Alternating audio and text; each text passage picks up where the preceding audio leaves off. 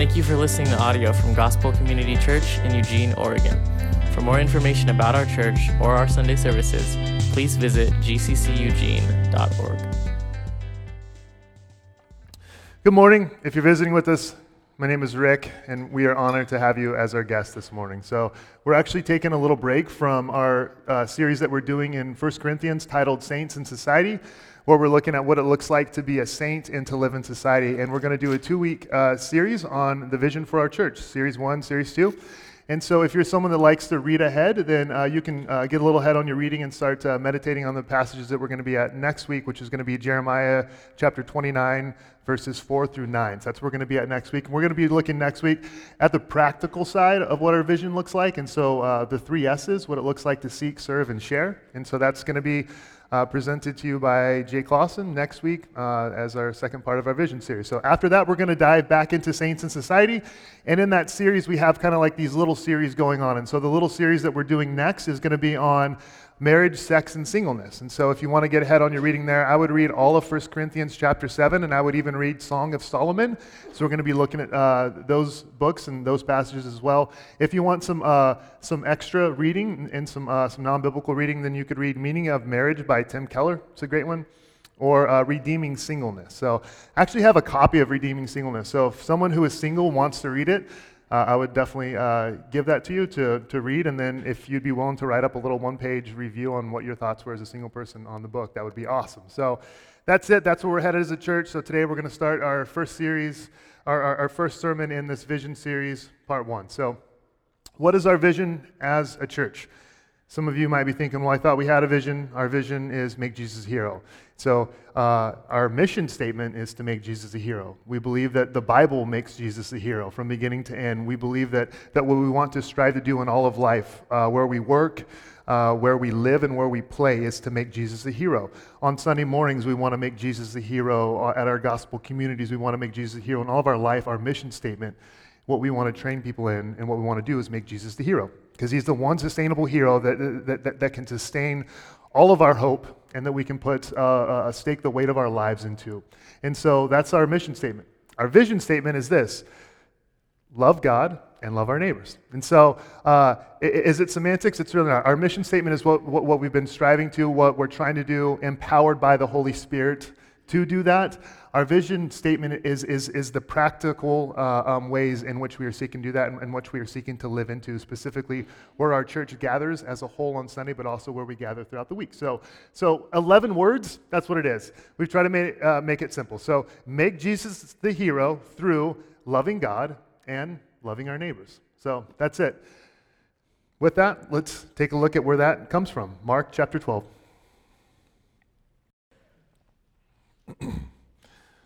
give you guys just a moment to turn there. Mark chapter 12. Mark is in the New Testament, it's the second gospel. We're going to be looking at verses 28 through 31. Mark 12, 28 through 31. So let's pray and we'll read it and dive in.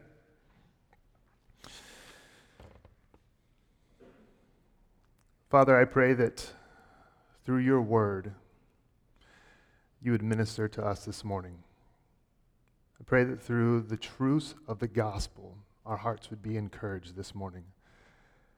I pray in the midst of whatever everyone in this room is going through, whatever pain, whatever brokenness, whatever despair, that we would know you more and know your love that is seen through and in Christ and what Christ accomplished and his life, death, and resurrection, who that makes us his sons and daughters, and what it is to be eternally held by you and by your love, to be bound by your boundless love, Father. I pray that you administer the truths of the gospel, not just to our heads, but in the depths of our hearts, that our souls might know these truths, believe these truths, and experience the realities of these truths. I pray that we as a church are a church that grows in our love for you. I pray that we are a church that grows in our love for one another inside of this family, but I pray we are also a church that grows in a deep love for those that are outside of this family, that are in the city that you've called us to, that you've placed us in. I pray that we would uh, train and raise up and encourage one another, what it looks like to love you and love others well. I pray that from uh, uh, the youngest of age that's going on in, in GCC Kids this morning, that, that, that the gospel be shared back there, that they would know and understand what your gospel is, what the good news is of what we need and what you've provided, Jesus. I pray that we as a church um, would be a church family, again, that loves one another well and loves our city well. We pray in Jesus' name. Amen. Mark chapter 12, verse 28 through 31. And one of the scribes came up and heard them disputing with one another. And seeing that he answered them well, asked him, Which commandment is the most important of all? Jesus answered, The most important is, Hear, O Israel, the Lord our God, the Lord is one. And you shall love the Lord your God with all your heart, soul, you shall love the Lord your God with all your heart, and with all your soul, and with all your mind, and with all your strength. The second is this you shall love your neighbor as yourself. There is no other commandment greater than these. So, real quick before we dive into it, what is the context? What's going on in this passage? It's Passover week, which would have meant that Jewish people would have come from all around the region to Jerusalem to cel- celebrate the Passover feast. So, Jerusalem would have been packed. It's also the last week of Jesus' life. So, this is it. These are the last few days of Jesus' life. He just had his triumphal entry. So, he rode in. To this, uh, uh, he rode into Jerusalem being celebrated and being praised. The Messiah is here the people celebrated. The Messiah is here, the one who is going to crush Rome and deliver us from the Roman government, from our oppressors, the one who's going to set up his throne right here, and the one that's going to restore Israel to their rightful place. He's here. They were celebrating, they were praising. Jesus is here. He's the Messiah, he's the one. That's where we're at. It seems all good, but we know how the story ends because in a few days, Jesus is going to be crucified. But that's what's going on. And, and, and the people are happy. The people are excited. They're following this Jesus. They're excited about what he's going to do. They've, they, they've heard of the, of the testimonies, they've heard of the miracles, they've heard of all this. But who doesn't like Jesus are the religious leaders because they can't control him and they can't control the people that are following him in droves. And so they don't like him. And so what they do is they send their best to go and try to trick Jesus, to try to stump him, to, to try and uh, trip him up. And so you have to understand the religious leaders weren't going to send in their B team or their C team or their junior varsity or anything like that. They were going to send in their best, okay? They were going to send in their very best to try to trip, trip them up. And so first they send in the Pharisees and, and, and they send in the Herodians, which those two groups of people actually don't ever even get along. The, the Herodians are a political party that want to restore a Herod to the throne, and the Pharisees want to restore uh, uh, uh, David's throne. And so they, they, don't even like each other. They don't even agree, but, but they have one common enemy, Jesus Christ. So they're coming together trying to trick him. So, so they, they send him in, or they, they send in these religious leaders, and nothing. in a sense, this is crazy to understand what's going on here. This is like, in a sense, if you're a parent, if you have like three four preschool age kids, it's like a bunch of preschoolers, like three or four of them getting together and then saying, let's trick mom and dad. Let's, let, us let us trip them up, okay? And, and, and, we got this solid game plan. L- let's go with this one. You guys follow my lead. Actually, I'm the best. Let's send me in. I'll get them. Mom, dad, yes. What's one plus one? Mom and dad go, well, two. And they're like, dang it. They got us. Got us. We weren't ready for that. And, and the reason why that's ridiculous is because it's finite creatures trying to trip up the infinite God. It, it's like they, they, it's like I, I, got him paying taxes to Caesar's. Jesus, like this is this is an easy one. Uh, resurrection, uh, this is an easy one. Like they, they our, our finite minds are trying to trip up the infinite creator of the universe. Even even in the scenario of four year olds, it's still fi- uh, it's still finite against finite. In this, it's finite against infinite mind. Okay, so it, I love it because if you guys have ever seen the movie Good Will Hunting, it's kind of like that. In Good Will Hunting, uh, the, the, the, character Will Hunting is, a janitor for MIT, right? But he's brilliant. And so he goes into a bar, and, and, and one of the grad students uh, uh, is in there just flaunting his stuff. And then so uh, Will, Will Hunting comes up to him, who's, who's untrained, who, who, who doesn't have all the pedigrees and all this stuff, and he just trips him up, right? And then to, to top it off, he's like, and after he just schools him intellectually, then he's like, if you want to, we can just go outside and settle this, right? So he, he, he gets him on every front. He gets him intellectually, and, and then he challenges him physically. And, and the people are like, who is this guy? He's brilliant. The same thing. Jesus wasn't trained in the, in, in the rabbinic schools of the day. He's this blue collared, hardworking man who grew up in Nazareth. And yet they're sending the smartest to him and they're coming back dumbfounded. They're like, who is this guy? It's the creator of the universe. So, so that's the context. Then they send in the Sadducees, and now they send in, it's like the best, the best. This is like, this is the D.A. Carson, this is the N.T. Wright, whichever one of those you like better. They're, they're sending in their best, okay? To get him. This is a scribe. However, what we see is something different. This scribe has been listening. And it doesn't seem like he comes in with some sort of hostility. It doesn't seem like he's coming in angry. He actually seems to be really impressed with Jesus. And so he's asking him some questions. And he's asking him some of these questions about what, what is the greatest commandment? We'd say, um, is that a common question? Yeah. Actually, rabbis would, would, would attempt to do that. They would try to summarize the entire Old Testament. So uh, we can even see some places in our Old Testament where the Old Testament does that itself. So Jesus doesn't have a problem with this question. He, he answers it directly. And this was a, a fairly normal thing to do. And so that's the context. That's what's going on. They're sending their best in, getting stumped. What we're focusing on, though, today and how this relates is this is to love God and love our neighbor as ourself. How does that relate? How, if we're going to talk what it looks like about loving God and, and, and loving our neighbor, because Jesus summarizes, if, if, if God in the flesh summarizes the, uh, the Bible for us and what's most important, we should listen to that. And he says, This is what's most important love God and love your neighbor as yourself. I've, I've summarized it for you. There you go. But here's what, what, what the setting alone has to teach us about the love of God. Is how offended do we get when our children or other people challenge us or test us or, or, or, try to outsmart us or do something like this that Jesus would have known that they were doing, how offended do we get that we feel disrespected? Maybe some of us are sitting here this morning feeling that same way. I feel disrespected from this or this. The, the, the creator of the universe who created human beings, now the human beings are sitting there before the creator trying to outsmart him and challenge him.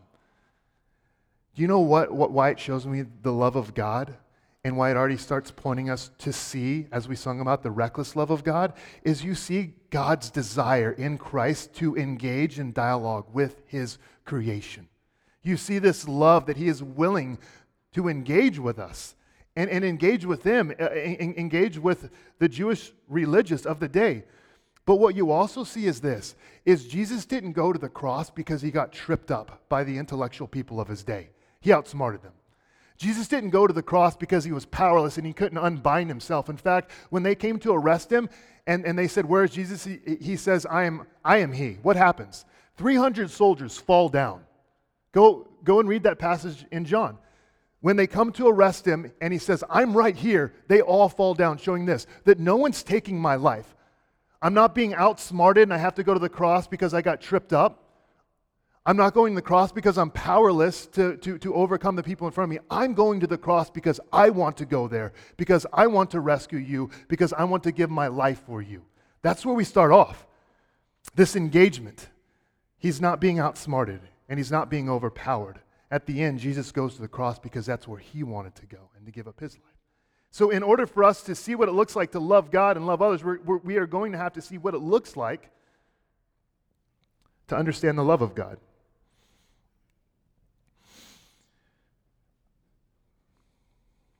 Where does Jesus start with? So the question comes in which commandment in verse 28 is the most important of all?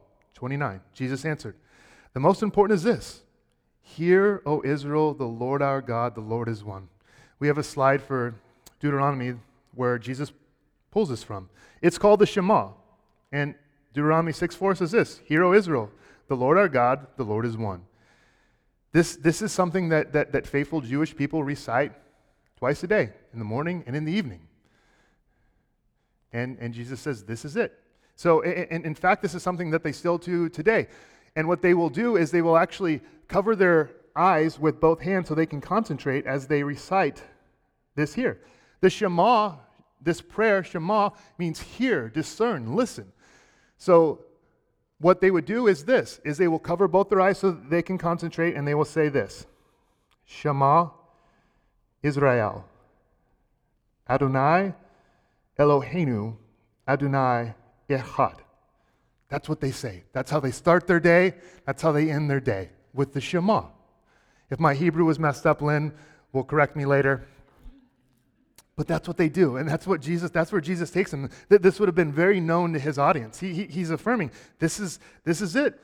This is. Let me summarize it. The Shema: Love the Lord. The Lord is one. Love Him with all your heart, soul, mind, and strength. That's what He says. If we keep reading on, 29. The Lord our God, the Lord is one. Verse 30, and you shall love the Lord your God with all your heart, with all your soul, with all your mind, and with all your strength. There you go. It's pretty simple, right? So we read that and go, that's it. Jesus summarizes it. That's the first part of it. Love the Lord with all your heart, soul, mind, and strength. Devastating news, crushing news if we understand it. There's one false teacher. We'll call him a false teacher because he says that, uh, that Jesus gave him a new slate and he has not violated it in 12 years. Uh, and First John, I believe it's 1 8, says, If we believe that we don't have sin in us, we deceive ourselves and the truth is not within us. And so, uh, the reason why I would call this person who, who quotes that, it says that as a false teacher, is because the reality is this there are 86,000, let me get this right, 400 seconds in a day. 86,400 seconds in a day. How many is that in a year? I never made it past basic math, so just to be clear. Uh, 31,536,000, okay, in a year. Love the Lord your God with all your heart, with all your soul, with all your mind, with all your strength. Not sometimes. That's how we're called to love God every second of every day. Do you know how many times, every moment, every second of the day, that we don't actually do that? That we love other things more than God? That we've given our heart and our affections to, to a relationship, to a spouse, to someone else or something else, and that's where our emotions are tied up into. This is devastating news. It's not good news. The law is good, but the law shows us how broken we are, how messed up we are, and how much we need Jesus Christ. This, this, if you were sitting there, this would be crushing. Oh my goodness. And R.C. Sproul sum, summarizes it well. We won't belabor it. He says, to love God with all of your heart is it that's what you're giving all of your affections to. Soul, he would say, is the zeal of those affections. How much passion is in those affections that we're giving to someone else. He would say, Mine is that we're not lazy with our mind and with our thoughts, but we're actually people that are reading and studying and, and engaging our, our, our minds to love God as well. Though many of us, if we were honest, would say, Man, I haven't even read my Bible this week, right? And then there's our strength. Our strength is typically given towards our hobbies. I, I, I know this. We will burden ourselves for our hobbies and things we love, but, but we're called to love God with all of our strength. So, already, not good news, if we're being honest. Not good news at all. That's how it starts off with, okay? And I would say that, man, people are like, so and so said a bad word. I'm like, oh, okay. They said a bad word. Uh, do you know what else they did? Probably did not love God before they said the bad word. And probably for like 85,000 seconds of their day, we're not loving God with all their heart, soul, mind, and strength. That's the reality. I think we have such a small view. And, and, and I think my, my struggle with, with the guy who said that is that such a self righteous view because we have a, a, small view of how broken and how fall or, or, how far that we fall short from living up to the standard God has. It's like uh, I, I might have slipped up or made made a couple mistakes. No, it's like you are not loving God every second of every day like this. But then it gets worse. Okay. It gets better. It should be, but but but but the news gets worse for us as we look here. Verse 31. The second is this: You shall love your neighbor as yourself. There's no other commandment greater than these. So Jesus says it explicitly. There's no other commandment greater than these. So the law, the 613 commandments, the, the, the, uh, the 10 commandments, the, the, the Old Testament, the New Testament, all of it, it's been summarized. And it's not actually a checkbox of things to do. It has to do with love. It has to do with loving God and it has to do with loving uh, others. And that's how he has summarized it. There you go. Love your neighbors yourself. Uh oh. Like every second of every day, however you take care of yourself, feed yourself, provide for yourself, and do all that, you're supposed to do that for your neighbor. That's also crushing. We're, some of us were like, I don't even know my neighbor's names. And I've lived in the same house for like five years, right? You know where it gets worse? Is in Luke's gospel. He actually the scribe asked this question, you know, just so you can make sure you check the box who's our neighbor? You know? It's like we want to make sure we check all the boxes. Well, who's our neighbor? Well, this also didn't come from thin air. Jesus quoted Leviticus 19:18, which says, "You shall not take vengeance or bear grudge against the sons of your own people, but you shall love your neighbor as yourself. I am the Lord." And then in Luke's gospel, the scribe asks this, and so Jesus tells this beautiful story of the Good Samaritan. Okay?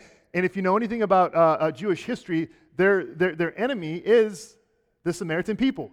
And so it's not like there's this little tension. There, there, there is massive tension between the Jews and the Samaritans. And so Jesus tells a story. He's like, All right, I'm going to tell you who your neighbor is. And I would have loved to have been there just to see the reaction in people, the reaction in their faces. I can only imagine the sort of emotions that were turned up as Jesus started to share this story about this Samaritan who rescues this Jewish person. Do you know why that would have been so offensive? The most offensive thing would have been that this unclean person wants to love us, and we don't want to receive the love and the help from a Samaritan. The, the, the, story of the Good Samaritan is not about us being morally good people. It's actually a story about how we are not good, but how Jesus is the only good Samaritan. And he offers his love in such a way that is scandalous for the world to receive. They're like, a Messiah on the cross? Gross. That's how the most vile of criminals die. I don't want that kind of love. And that's the kind of love that Jesus pre- presents is that you're broken. The Messiah dies on a cross, suffers a gruesome death because of our sin and rebellion against him. And people look at that and go, gross, we don't want that. But the story of the Good Samaritan is actually this is, is, is a man dying for his enemy. Or, um, I'm sorry, a man helping out his enemy, which ultimately Jesus is a perfect picture of a man dying for his enemy. So, in the story of the Good Samaritan, it's someone loving someone who is their big time enemy. And when, so when Jesus says love your neighbor, he's not like, hey, love the guy next door who drives you crazy because his leaves fall every fall on your property. Like, that's the least of your worries, right? What, what, what is going on is, is that Jesus is saying, Love the people who are your enemies, love the people who hate you, love the people who persecute you. Let me read this passage because uh, I, I, think they, they, they might have missed this, but Jesus says this so well in Luke. Look at Luke. But I say to you, who hear, love your enemies. He already said this. Do good to those who hate you, bless those who curse you. Oh my goodness, how hard is that? Pray for those who abuse you. To one who strikes you on the cheek, offer the other one also. And from one who takes away your cloak, do not withhold your tunic either. Give to everyone who begs from you. And from one who takes away your goods, do not demand them back. And as you wish that others would do to you, do so to them. If you love those who love you, what benefit is that to you? For even sinners love those who love them. And if you do good to those who do good to you, what benefit is that to you? For even sinners do the same. And if you lend to those from whom you expect to receive, what credit is that to you? Even sinners lend to sinners to get back the same amount. But love your enemies and do good and lend, expecting nothing in return. And your reward will be great, and you will be sons of the Most High, for he is kind to the ungrateful and the evil. Be merciful, even as your Father is merciful. Jesus' command is to love God and to love those who are enemies. Love those who hate us, despise us, persecute us, slap us. I mean, we get offended if someone says something to us that, that, that, that, that, goes against us or, or makes us look bad because our pride. It's like if someone slaps you, someone delivers a blow to you, turn him the other cheek.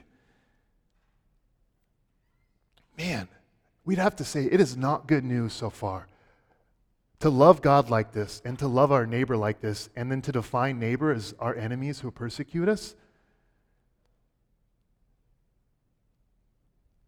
we would have to be willing to admit that we're probably not that loving.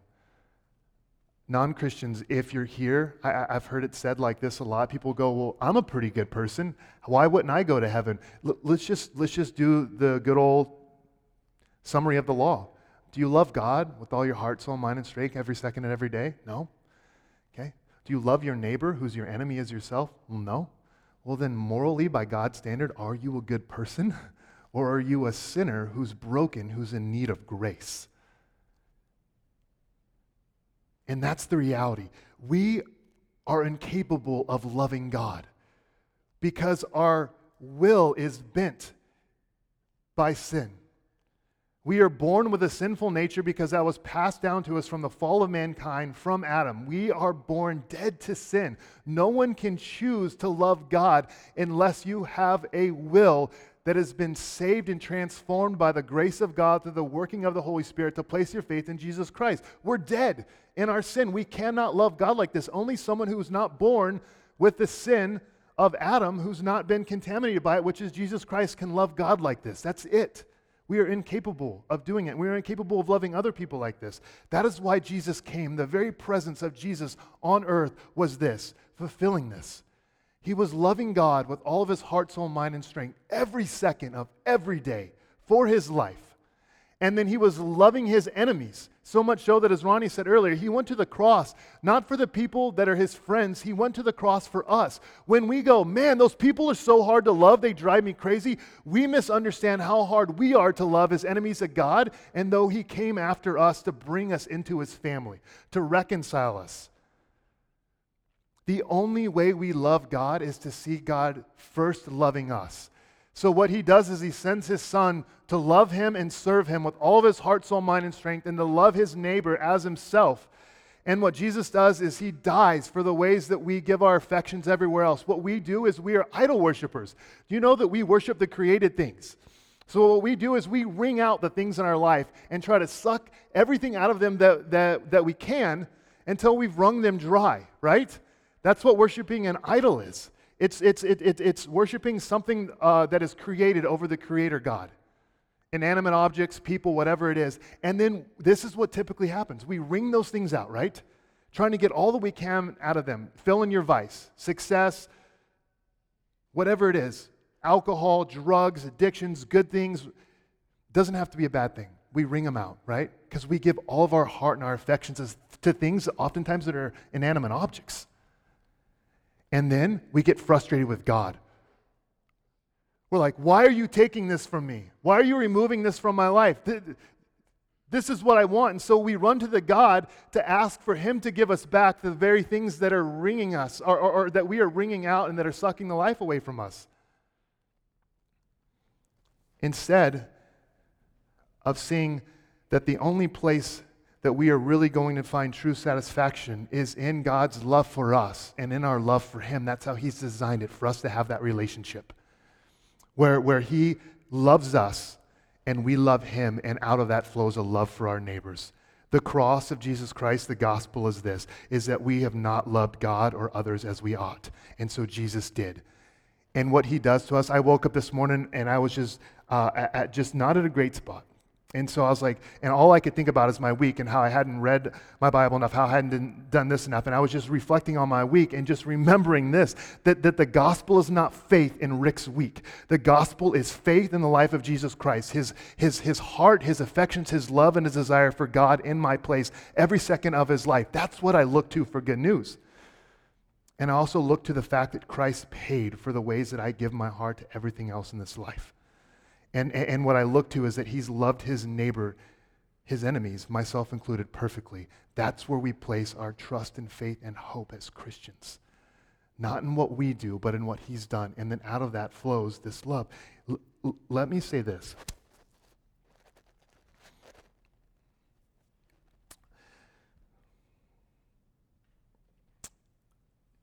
Yesterday, I, uh, well, my wife left town on Thursday with our youngest, and so I've had a couple days with my oldest daughter, Joey.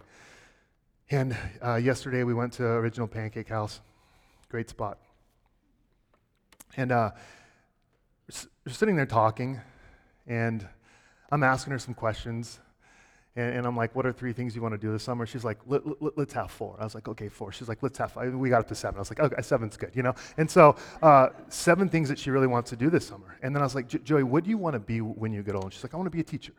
Was, and, you know, we started asking why. And she's like, because I would want to take all the crayons, Dad, and all the ones that are purple, I would want to have them in a purple container. And all the ones that are blue, I would want them to be in a blue container. So when you put your hand in there, you know that you're going to pull out a blue crayon. And I'm like, I'm like, this is why I'm, I started praying for a husband when you were born. Uh, uh, be, be, because of this beautiful A type that you are. And I, and, and I love her so much. And so, uh, but she was talking about this, and then she was asking me these questions, and, and, and we were talking through this. Do, do, do you know um, that al- almost every day I ask my daughter, and you guys have heard me say this, I say uh, uh, to, to, to, Joey and Brooks, I say, uh, Joey and Brooks, I, I, uh, I, say, why does dad love you? And then they respond back. They know how to respond back now. Uh, they say, because we're your daughter. Okay? So, so, so the essence of my love is not something they do, it's who they are, right? So ask them that almost every night. Um, Dad, you love us because we're your daughter. That's it. It's not anything you can do, right? So my daughter, Joey, she objectively knows that as something that is true, right? That my dad loves me. Whether he's here with me or whether he is not here with me, my dad loves me, right? I came back from doing a wedding a few weeks ago, and my daughter is laying on the couch. And when I went in, my, my wife said, Hey, um, I, I said, Did she have a rough night? And she said, Yeah, she did. So she's laying there on the couch asleep with my gospel community church shirt on. And, uh, and uh, I was like, uh, It was rough. And she goes, Yeah, she, uh, she was crying. So uh, Joey has a hard time when I'm not home, okay? Here, here, here's why I say this. In that moment, Joey knows the objective truth that she is no less my daughter than when I am home with her but it's not an, an objective reality or, or, or, or, some theological knowledge that she has or some sort of knowledge. It is an experience of love that my daughter longs and craves for and that satisfies her. And here's why I say this it is not going to be just some objective truth or knowledge of God that is going to get you through difficult times in life. It is going to be the experience of the Father's love that sustains you and strengthens you through hard times in life. I know that. I wasn't going to share this, but I'm going to share it with you. Uh, I had an MRI uh, about a week ago. And so, uh, and, some of you guys know this through, through proximity with my wife, or um, I met with Brian and Ronnie this week, so they know this. But uh, that, that, that MRI uh, was done by a, gentleman who goes to our church named Paul. And, and so Paul calls me on, on Monday uh, and says, Hey, I don't want you to be alarmed. Anytime someone says that, I'm alarmed. Um, that's my personality. And so, so uh, but, but he was like, there were some, uh, some abnormalities that, that, that came up as far as the coloring of your, uh, of your uh, uh, bone marrow. And so they're like, you know, they're asking some questions like, did you, have you ever taken anabolic steroids? I'm like, yes, a lot of those. Um, so that's pre Jesus, just to be clear. Um, and, and so they're like, may, may, maybe that's it. But, uh, and then I was like, well, my dad had bone marrow cancer. And so they're like, okay. so we should probably move this forward a little bit. And, and so the rest of that day, I was almost speechless. It's the first time I've lived most of my life thinking I'm bulletproof. Um, as arrogant as that might sound, I've just like the reality of death or, or overcoming things physically is something I thought I could do until I think Monday for the first time. And, and uh, the other people that were calling and helping me out with that were great. It's no fault on their part. It's just that when you hear something like that, your mind goes to a place to go, oh my goodness. And so that night's the first time that my wife and I ever had a conversation about, hey, if something happens to me, would you guys stay here? You know, because their family's in Reno. Um, and then I canceled our gospel community. Sorry, guys, now you know why. And then, uh, and then uh, just the rest of the week, it was just emotionally drained, you know? But here's, and I'll try not to get emotional now. It's not that I'm scared to death to cry in front of people, it's just that you can't unsee what it looks like. So some people are pretty criers, that's not me. Is the only thing that sustained me and strengthened me throughout this week was not a theological, objective knowledge that I had of God's love, but when I hit a spot in my life that made me go, oh my goodness, what if I lose my wife and my kids or my ability to, to see them grow up? What if, what if my life is taken from me? What if these things happen to me?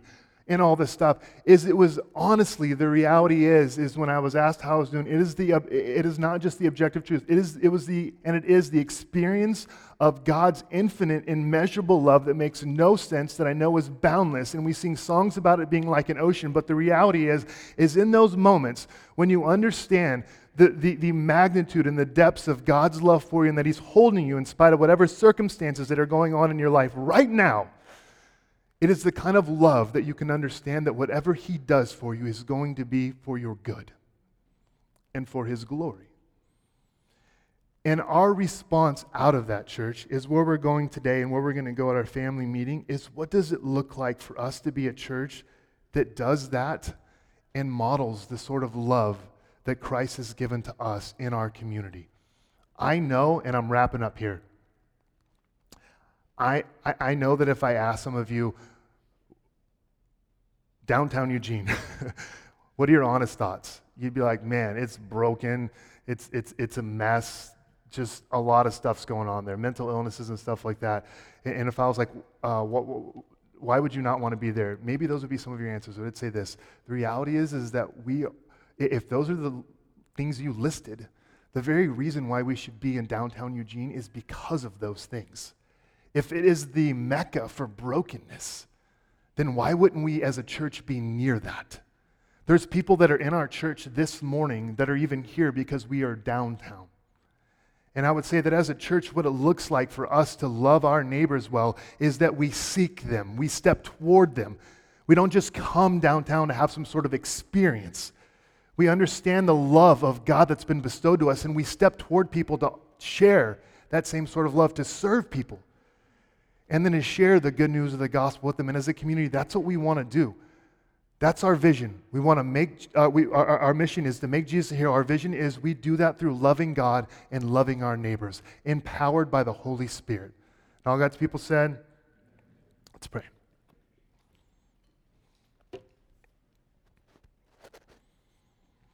Father, I know there are those in here that are hurting, that are maybe have had just a difficult week as well. And so I'm asking in such a powerful way right now that you would minister to them the truths of your love, the realities of what it is to be a child of God, what it is to be loved by you, what it is to be held by you, what it is to be held in the arms of boundless, infinite love. Father, the best news is is that your love is not contingent upon our love for you. Your love is contingent upon the life that Christ lived in our place. Amen.